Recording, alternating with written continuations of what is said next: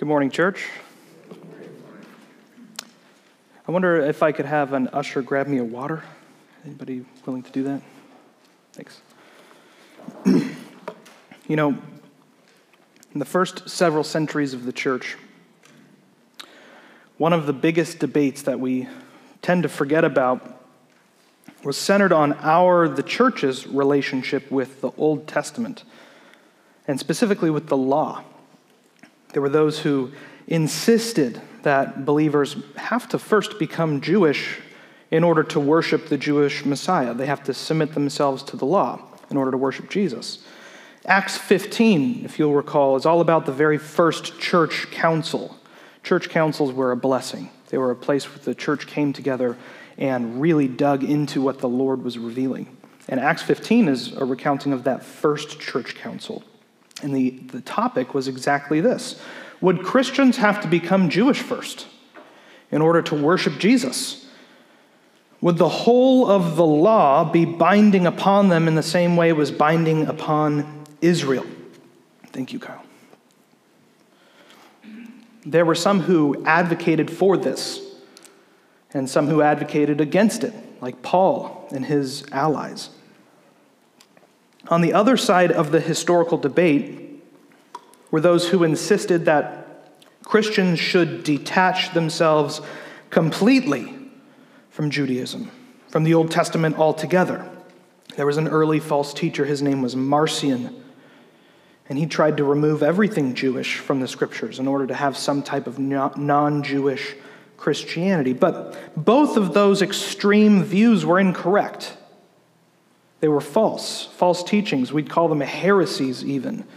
They distort the gospel and what Jesus taught. And today, we come to a text that deals exactly with this Matthew chapter 5, verses 17 through 20. Jesus himself tackles the topic head on. What is Jesus' relationship with the law, and what claim does the law have on us in light of that? Let's find out. Stand together with me and let's read Matthew chapter 5, verses 17 through 20. This is the word of the Lord. Do not think that I have come to abolish the law or the prophets. I have not come to abolish them, but to fulfill them. For truly I say to you, until heaven and earth pass away, not an iota, not a dot will pass from the law until all is accomplished. Therefore, whoever relaxes one of the least of these commandments and teaches others to do the same will be called least in the kingdom of heaven. But whoever does them and teaches them will be called great in the kingdom of heaven. For I tell you, unless your righteousness exceeds that of the scribes and Pharisees, you will never enter the kingdom of heaven. Let's pray as you're seated.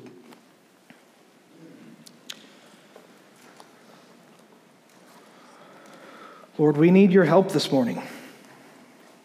We pray that you will give us clear insight and wisdom into your word. We pray for the, the help that we need to apply it to our lives. We are hungry for your word today, Lord Jesus. We come to it humbly and we ask for wisdom. In Jesus' name, amen.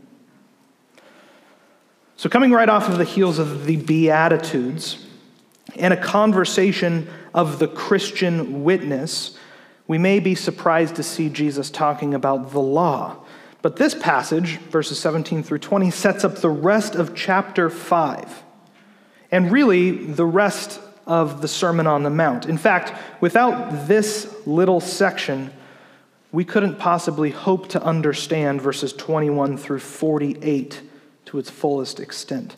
The Beatitudes, if you'll turn back there with me and you'll recall with me, the Beatitudes are the norms of the kingdom. I've probably said that 15 or 16 times in the last several weeks.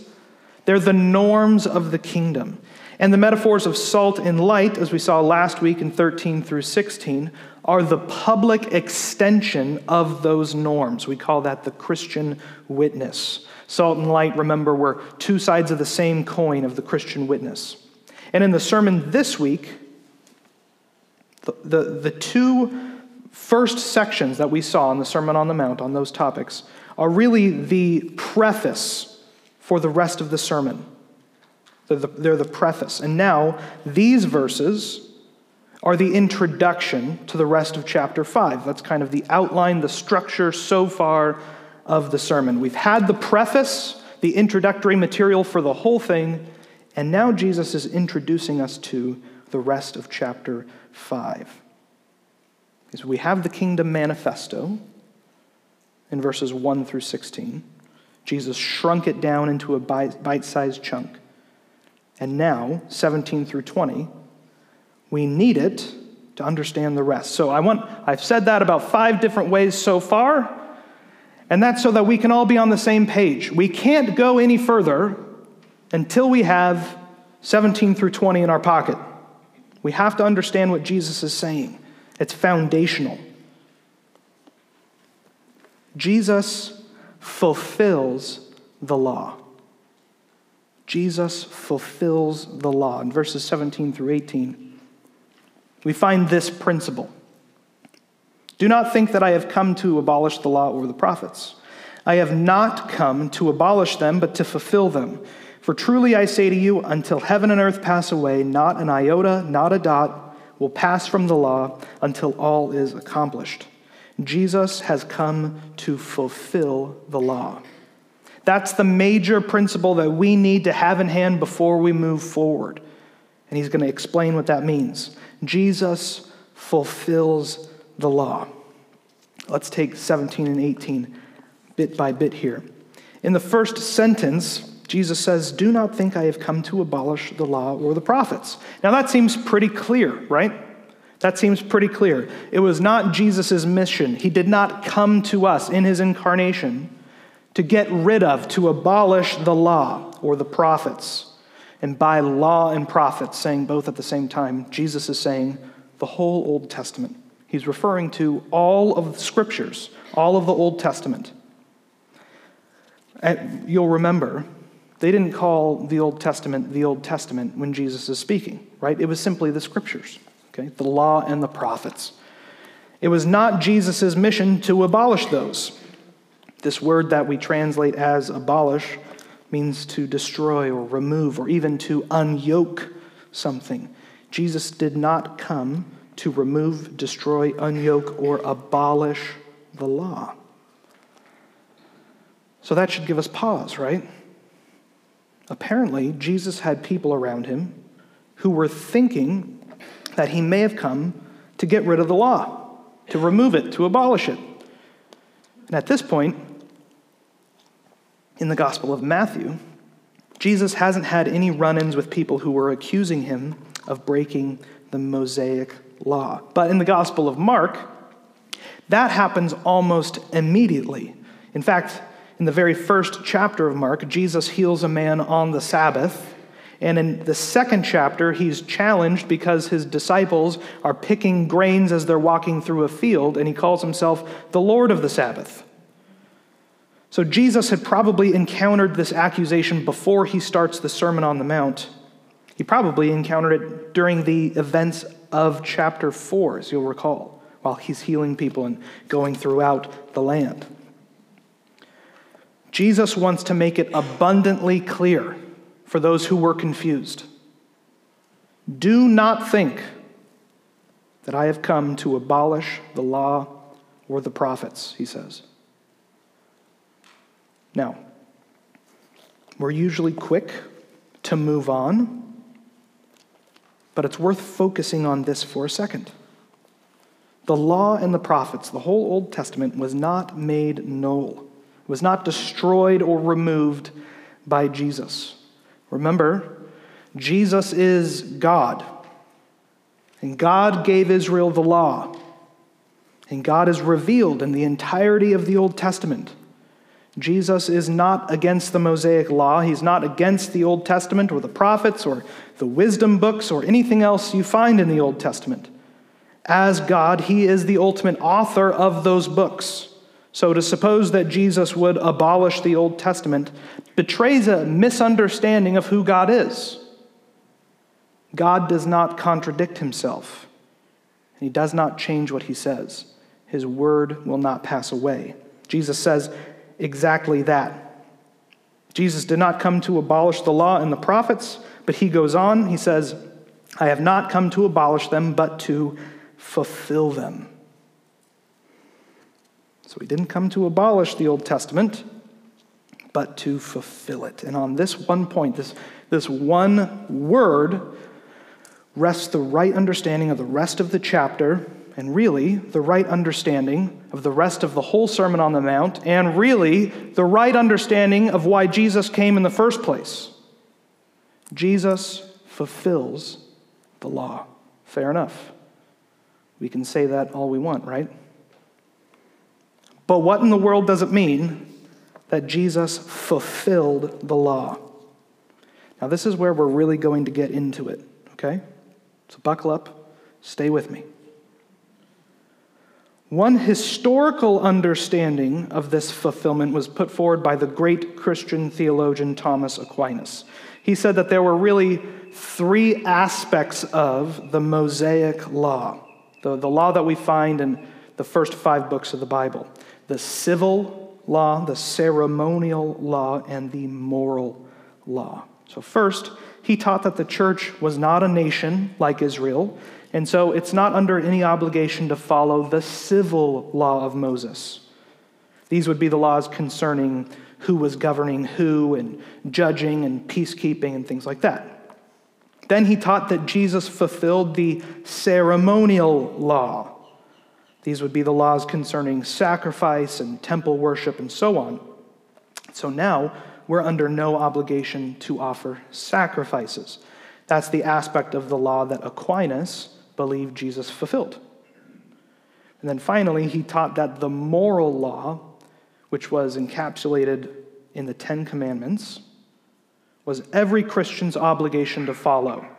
So the law that Jesus did not abolish, thought Aquinas, was the moral law not to steal, not to murder, and so on and so forth. Now, this understanding of this passage is helpful, this breakdown. There's certainly aspects of the law of Moses that are different from others that govern certain things, but I think there are a few problems with what Thomas Aquinas thought. First, Jesus is talking about the whole Old Testament here, not just about the law of Moses found in those first five books of the Bible. Second, his divisions of the law between civil, ceremonial, and moral, they're not super clear cut in the scriptures themselves. In fact, it seems like every law has a component of each of those three things, or at the very least, every law has a moral component. Let me give you an example. If you broke a ceremonial law, like the sons of Aaron, who offered strange fire in the tabernacle, you were put to death. They were put to death. That had a moral consequence. Third, all of this is foreign to Matthew. He doesn't include any of these divisions here. Jesus makes none of the divisions in the rest of his sermon. Matthew doesn't have it in his gospel. So it's best to stick with the text itself. That's a good rule of thumb. Okay, so if it's not what Thomas Aquinas thought, this clear cut division, then what does it mean for Jesus to fulfill the Old Testament? It means this the Old Testament is fulfilled because the one to which it pointed had arrived. Let me say that again. The Old Testament is fulfilled because the one to which it pointed had arrived. The whole Old Testament pointed to Jesus. It anticipated and foretold of him. Every part of the Old Testament pointed to Jesus. And most often this happened typologically. And we, we talked about types and typology all the way back in chapter 2, if you'll remember. But as a refresher, to be a type of something means that it has a portion of a quality that something else has in the fullest way. Let me give you an example. David is a type of Christ because he was a good king. But he pointed to Jesus, the archetype, because he's the King of Kings. Moses is a type of Christ because he revealed God to the people, but he pointed to Jesus, who would reveal God in the greatest possible way. These are examples of types. The Old Testament points to and anticipates its fulfillment in Jesus, in types, in prophecies, in every way. And now, in history, in truth, Jesus had arrived. Far from abolishing the law, he set it in place to point to him. The Mosaic law helpfully taught the people of Israel how to maintain the presence of God among them. But ultimately, as its final end, as its biggest point, it pointed to Jesus. Jesus was the point of the Old Testament. Jesus is Emmanuel, God with us. That's why Jesus goes on to say here in verse 18 For truly I say to you, until heaven and earth pass away, not an iota, not a dot will pass from the law until all is accomplished. Jesus says, not an iota, not a dot. In other words, not the smallest letter or the tiniest pen stroke will disappear or change in the law until all is accomplished. And that is true. Nothing of the law will pass away because the law will always point to Jesus. That's its purpose. That's how he set it up. Jesus is not unheralded, unforeseen, or unanticipated. The whole Old Testament points to him. That's been Matthew's whole project since the beginning of the gospel, if you'll recall. He's constantly bringing up how Jesus fulfills certain texts and certain types of the Old Testament. So for Jesus to say he fulfills the law is 100%, 100% true and backed up by the evidence Matthew's already used. So, what does it mean for all to be accomplished? He says it won't pass away until then. Does it mean that the law will go away someday when Jesus finally returns? In one sense, yes. And in another sense, no. The statement, until heaven and earth passes away, was basically a common way of saying never. It was like us saying when hell freezes over. And that's true because God's word never passes away. Jesus says in Matthew 24, 23, heaven and earth will pass away. There's that same statement. But my words will not pass away. Of course, the Old Testament is the word of God. So it will not pass away. But in another sense, at the culmination of history, when Jesus returns and makes all things new, when he rights every wrong and sin is destroyed, we won't need to be told what's right and wrong anymore. That will be written on our hearts. When Jesus returns and establishes his earthly kingdom, sin will be removed. So, in a very practical sense, we won't need the law. We'll have Christ himself. But we'll always have the law because it will always point to Jesus as its fulfillment. That's the point of the Old Testament. Now, wrapped up in this whole conversation, as I've already noted at the very beginning, is this question What part of the Mosaic law, if any, are we as Christians obligated to follow? That's the main question we have. We have the principle Jesus fulfills the law. He doesn't abolish it, He doesn't abolish the Old Testament, but that doesn't mean Jesus expects His disciples to follow the law in the same way Israel was expected to follow the law. In fact, because Jesus fulfills the law, the law's role has fundamentally changed. It doesn't go away, but the role has changed. So verses 19 and 20 give us a deeper meaning and a fuller application of this principle. The principle, again, is Jesus has fulfilled the law.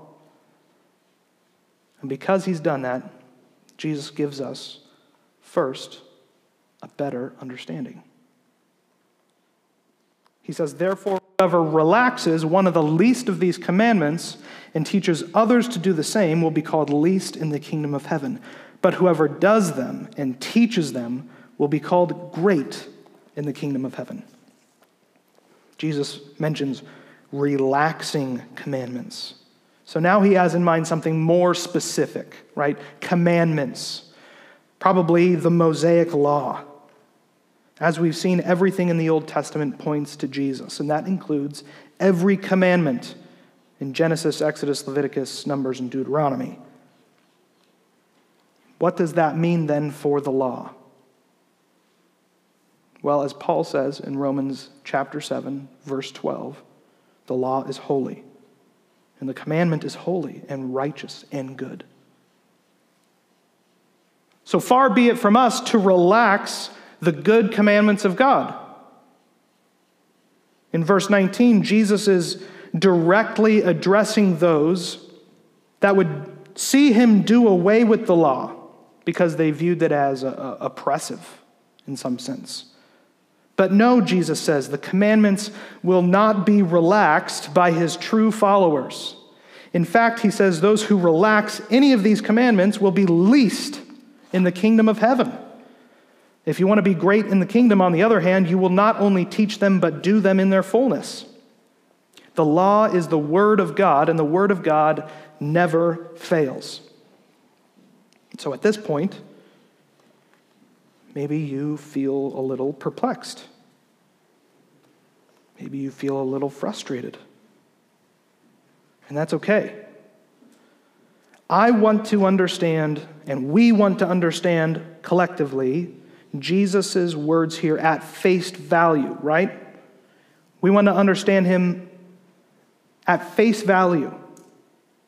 So he's intentionally, for us, introducing some tension. And it doesn't feel very good. And our tendency as human beings is to quickly resolve that tension. Our tendency is to brush aside, really, the commandments of God and get to the freedom. That was the first great sin of Adam and Eve. They determined that the prohibition that God had put in place was not to be followed, and that the word of God, as stated, was not to be obeyed.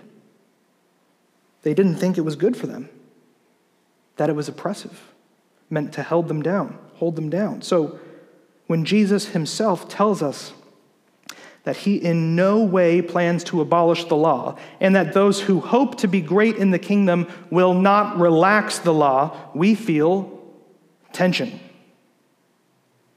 We feel uncomfortable. Let's feel that together. It's okay. Welcome it. Open your heart to a little tension, a little holy tension. Do you measure up to what Jesus is saying here? Are we quick to relax the law? Are we a people too reliant upon cheap grace? Do we let sin abound so that grace may abound, as Paul says?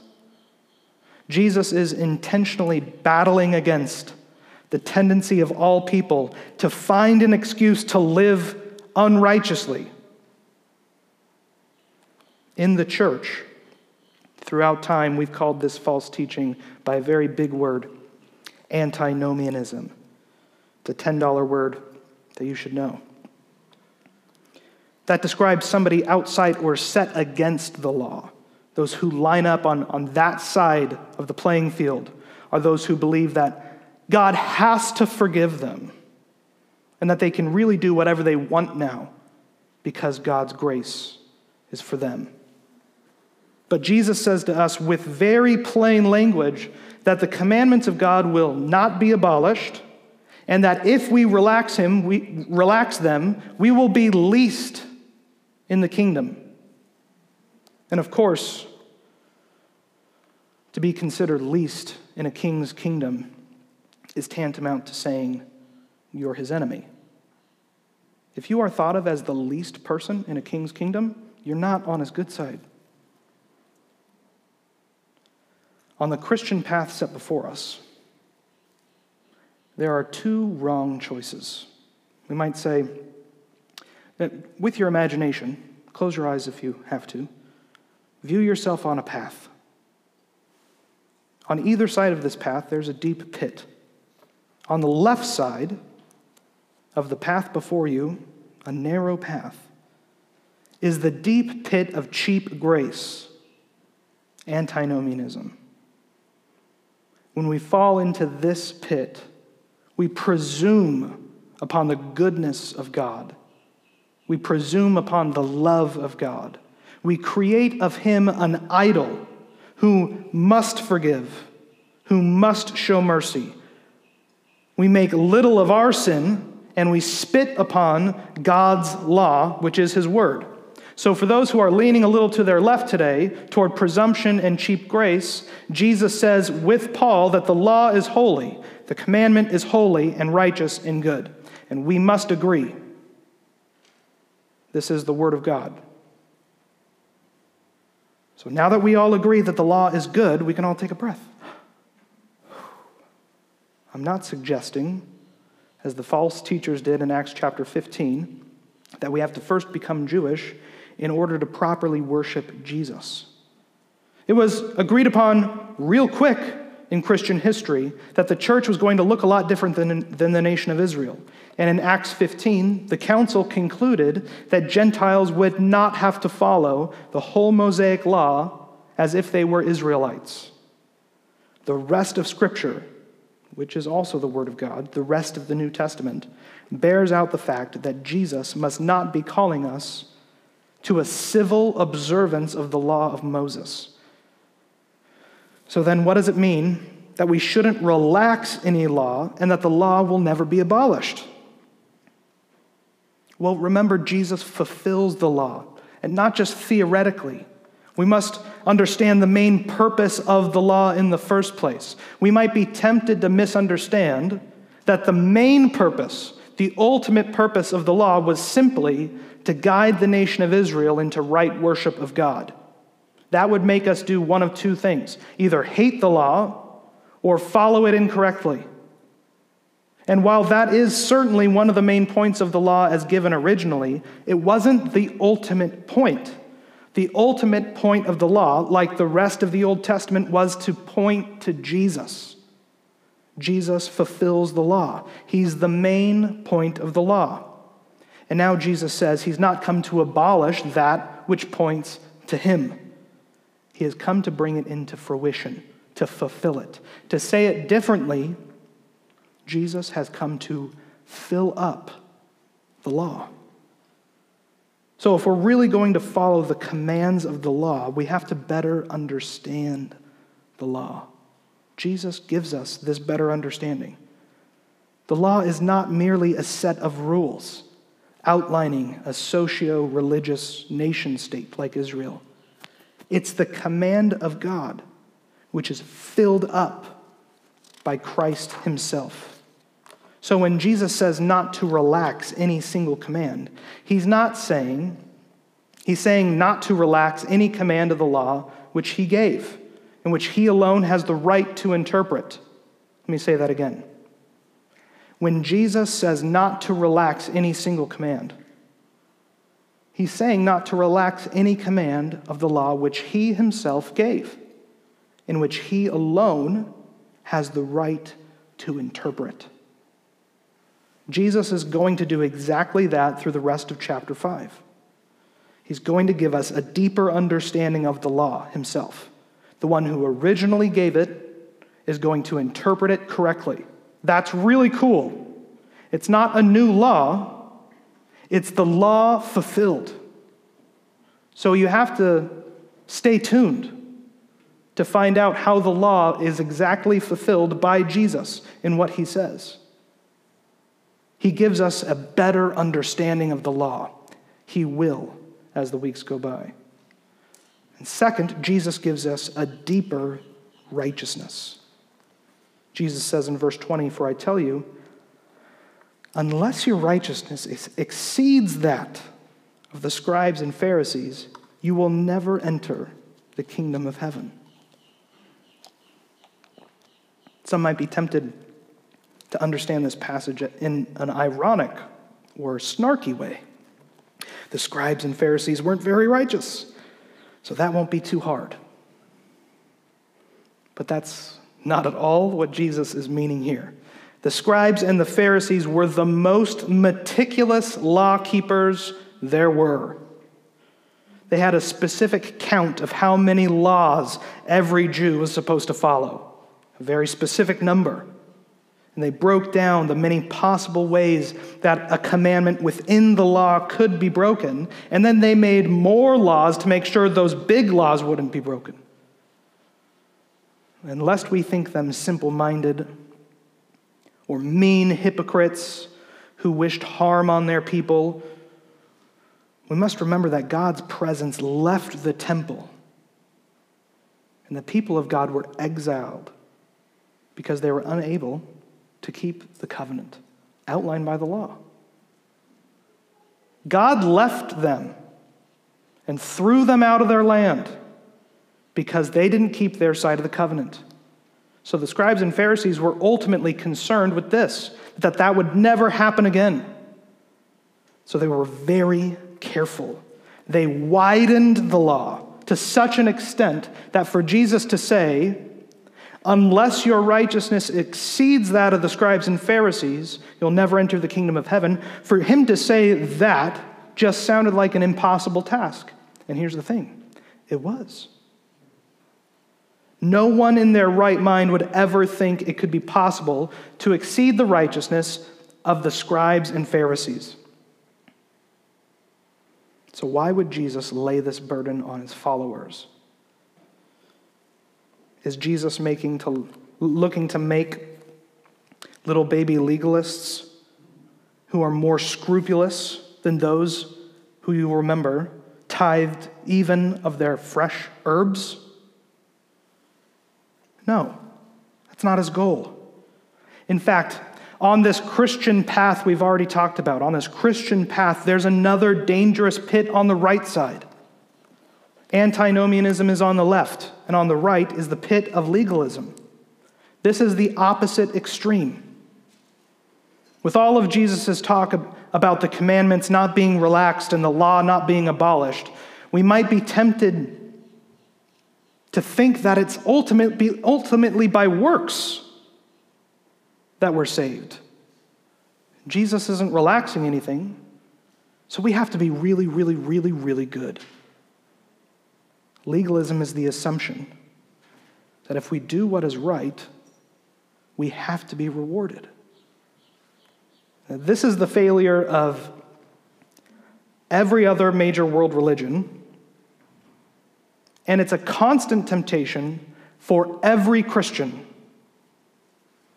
If I just rely upon my own ability, I'll earn the wage of salvation. But this too, on the right, this pit, is a pit leading straight to hell. Jesus is not saying that we must have our righteousness wider than the scribes and Pharisees. That would be impossible. We couldn't accomplish that. What he's saying is that the Pharisees and the scribes have it all wrong. It's not how wide your righteousness is. That's not what matters. It's how deep. God didn't leave the temple because the people of Israel didn't have their law wide enough. It's because it wasn't affecting their heart. Jesus is calling us to a deeper righteousness. God is concerned with the heart. And he'll go on to teach that very thing in chapter 15.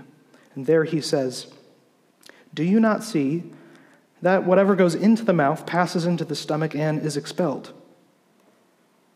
But what comes out of the mouth proceeds from the heart, and this defiles a person.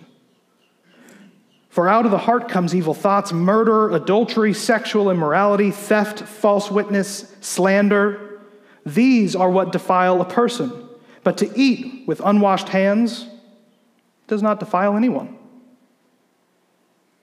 The Pharisees and the scribes had it all wrong. They thought the law had to do with what was on the outside, when in reality, the law had to do with what's on the inside, what comes out of a person's heart. And Jesus will go on to say this in Matthew 23 to the scribes and Pharisees Woe to you, hypocrites!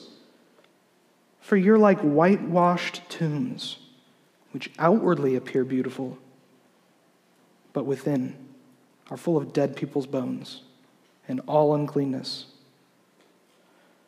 God is not concerned with your mere outward appearance. God's people are not supposed to be like pretty painted graves. They're supposed to be resurrected resurrected people, inside and out. Your righteousness, if kept through a wide observance of the law, will never exceed that of the scribes and Pharisees. We need a deeper righteousness, a righteousness that cannot be had from merely following the rules. In fact, if following the rules is all we're concerned about, even if we do a really great job, we'll never enter the kingdom of heaven. God's not calling us to keep score, as if righteousness were some type of game to be won against the scribes and Pharisees. No, righteousness, true righteousness, must be given. You remember, I hope, one of the main points of Matthew chapter 5, verse 6. Blessed are those who hunger and thirst for righteousness, for they shall be satisfied those who hunger and thirst for righteousness are hungering and thirsting for Jesus. If we want to stay on the right Christian path and avoid the pits of antinomianism on the left and legalism on the right, then our only chance is if we trust in Jesus Christ, who is your righteousness. He is the fulfillment of the law. Through him, through the lens of Christ, we can properly understand the law for what it's for and what it is. It points to him. It shows our lack of righteousness when we read it. And it draws us to the throne of grace where we desire to be made right before God. And so Paul says in Romans 3:21, but now the righteousness of God has been manifested apart from the law, although the law and the prophets bear witness to it.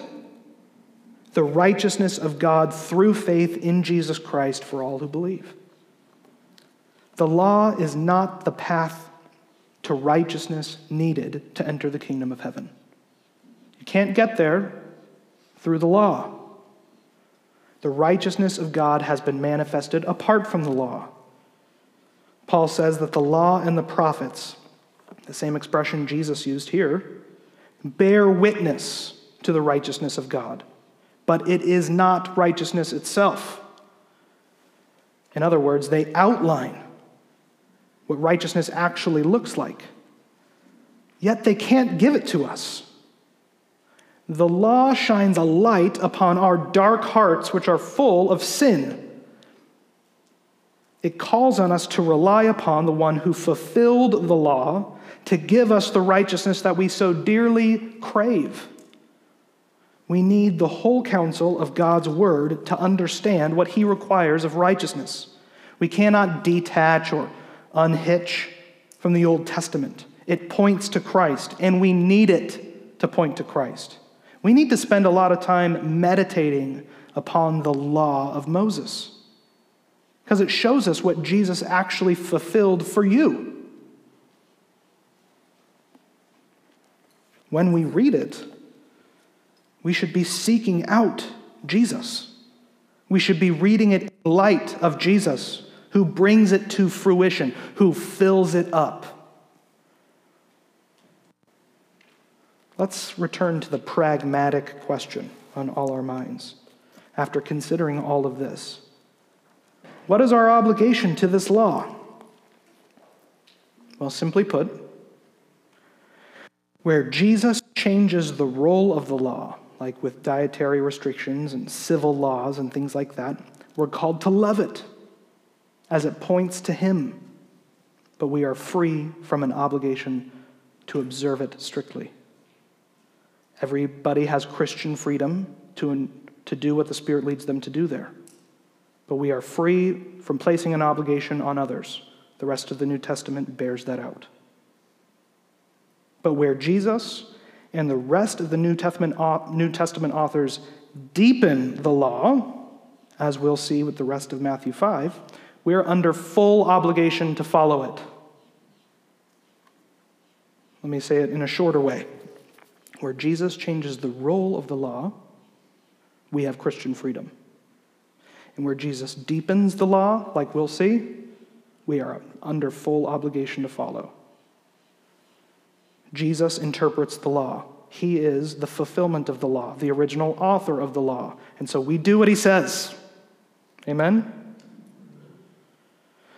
Jesus is not about to give us a list of impossible laws to follow in Matthew 5. He's going to give us the right understanding of the law, principles to apply to the rest of it.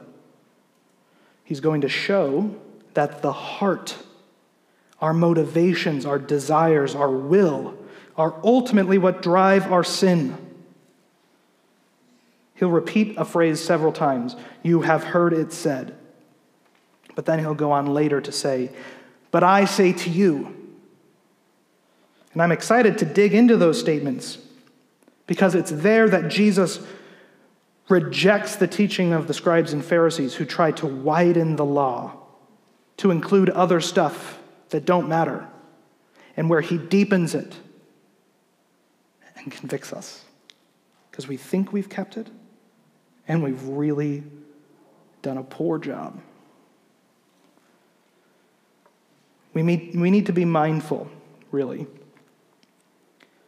We need to be mindful to stay on the right path. This path of the Christian walk, our lives envisioned as a journey, headed toward Jesus, not stumbling to the left into the pit of antinomianism and cheap, presumptuous grace. We must take our sins seriously we must love the law, like Paul in the book of Romans encourages us to love it, because it points to Jesus. And we must follow the commands of Christ. But we must be careful not to fall into the pit on the right, which is legalism.